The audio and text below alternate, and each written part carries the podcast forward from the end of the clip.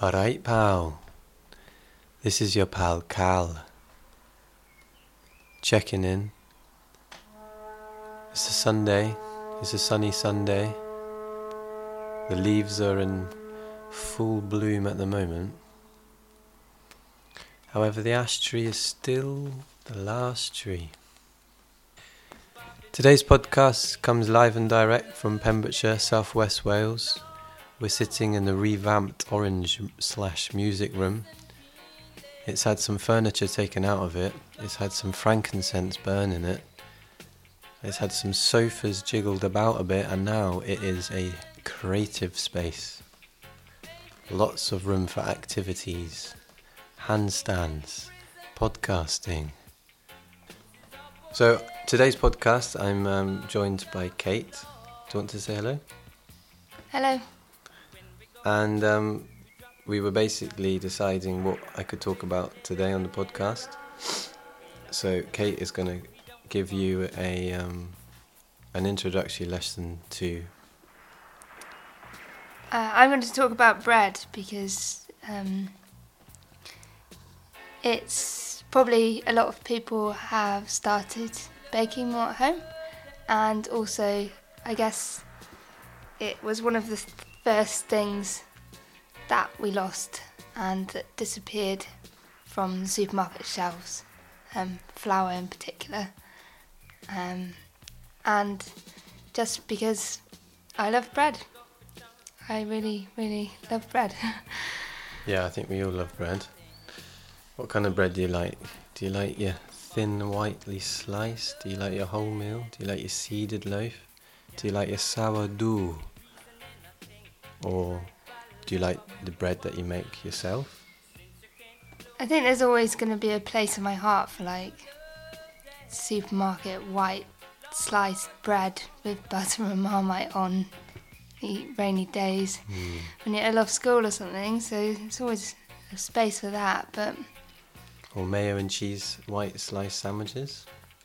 I guess the the this is the point of bread is that probably what we eat now out of any other foods that we eat is that bread has come furthest from the product that it once was. Which was Flour, water, salt, and yeast. and yeast, which I guess is an ingredient, but I guess it was something that wasn't always added to bread. It was something more that grew in bread. Right, and that's kind of like what a sourdough starter is, is it? Yeah, so sourdough starters, just flour and water, and over the course of a few days, s- the, the, sh- the sugars that are in, present in the flour will draw in yeast from the atmosphere around you and probably from the palms of your hands when you touch it as well. So, in that sense, every loaf that you make, depending on where you are, is probably pretty unique because there's so many different varieties of yeast in the air around you. So if you make a loaf in China, it might be different to like a loaf if you made it in Pembrokeshire or in Carmarthenshire. I don't know how much it changes. Yeah, I guess that makes sense. It's just like how trees are native to a specific country, but they're also native to a local area.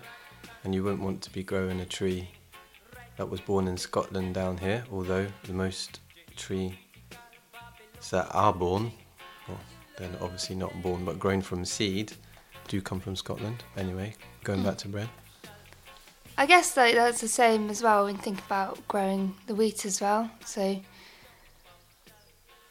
every I think well the the oldest records of wheat that we know of um, started as, as wild plants, and then they were sort of like bred and domesticated through the introduction of agriculture. So there's varieties of wheat. We, we we actually planted a variety, just a small square yesterday of a variety of wheat called einkorn, which is one of the oldest known varieties of wheat. Um, and they all sort of originated from a place called the Fertile Crescent, which runs sort of along like the Iraq Iran border and encompasses Mesopotamia.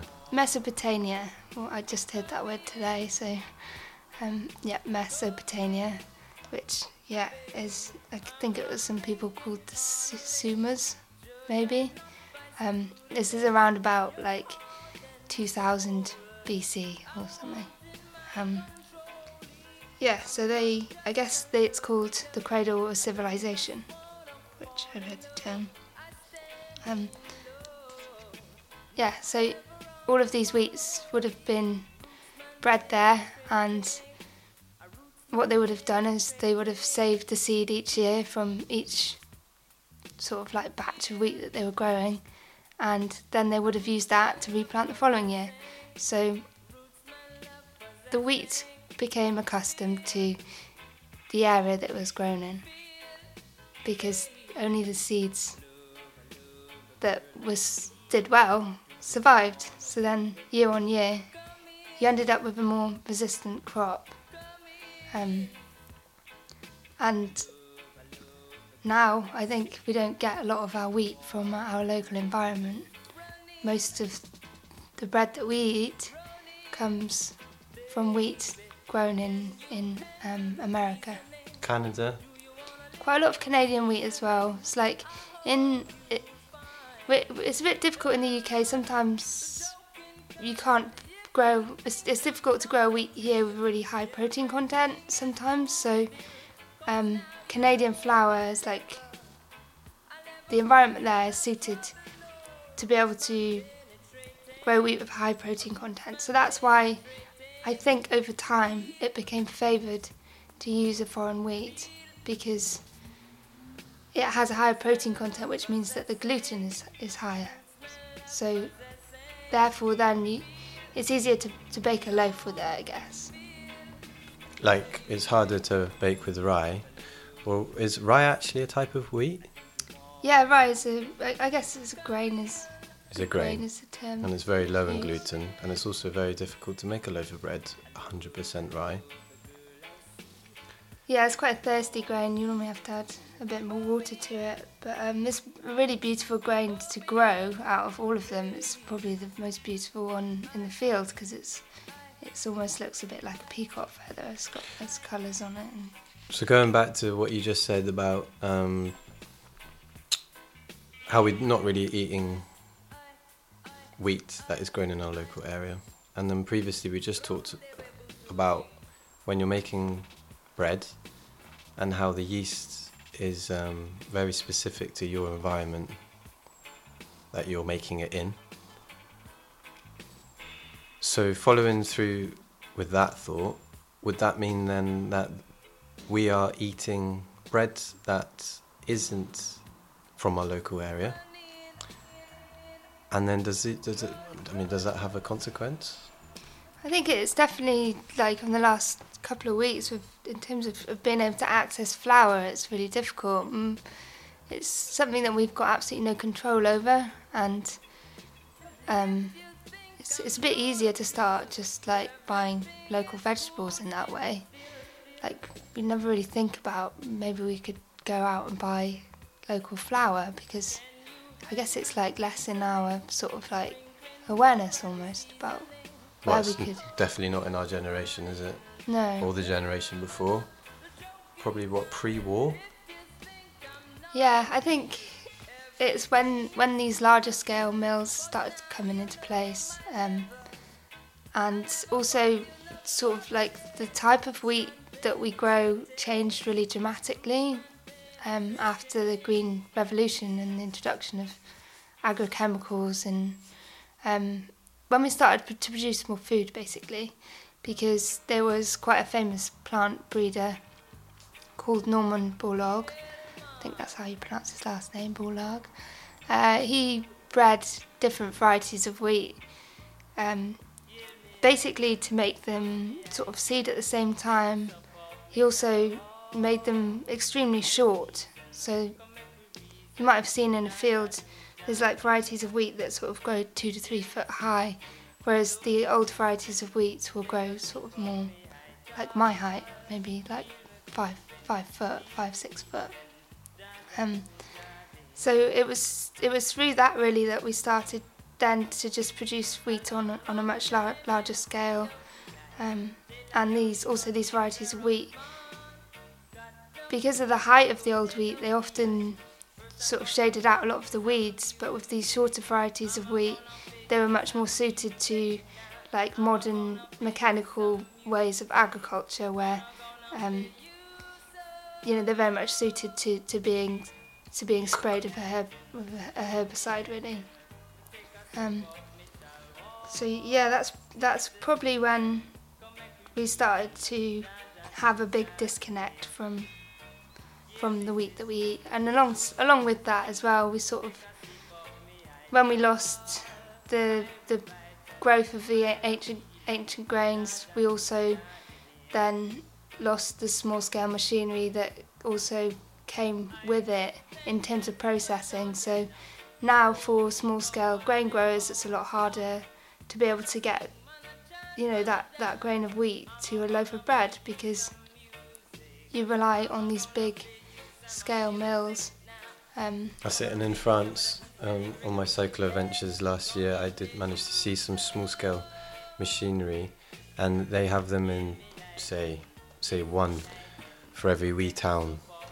mm. So that small scale growers can bring their grains to just like communal cider presses or communal, communal, I don't know, mills. Yeah, because you need to, to process grain, there's a few different steps. So, um, I mean, even to be able to get the seed in the ground in the first place, you need some sort of like small scale machinery like tractors. In in in the good old days, I guess they used to do something called broadcasting, where they used to use something like it's called a seed fiddle, and used to walk up and down the fields, and this used to sort of like strew. The, the grains were strewn across the field, um, and then uh, after you harvest it, so you obviously need um, more machinery to harvest it. Uh, then you need something. You need to winnow and thresh the grain, so that basically separates the wheat from the chaff. Um, so you need a winnower and a thresher, and then also if you have wheat seed in with your in with the grain, you also need a, a cleaner as well. So this is another sort of like old old part of machinery that's like quite hard to get hold of at the moment. Um, so those are three. That's even before it's in the ground. Uh, so this is this is A winnower, a thresher, and a cleaner to get the clean seeds before it's to be sowed. yeah, and then you can resow the seed, and then also from that you can also mill it. So on top of that, I guess if you're going to make bread, you also need to have a mill. Um, yeah. So yeah, so it's yeah, it's been lost really the um, small scale grain growing. Thank you very much, Kate. That was a wee history lesson on bread, on wheat, part one. We'll have part two about milling and part three about baking, your favourite, the nation's favourite, a loaf of tasty bread. Have you got any final thoughts or final words that you want to say, Kay? It's the best thing since unsliced bread.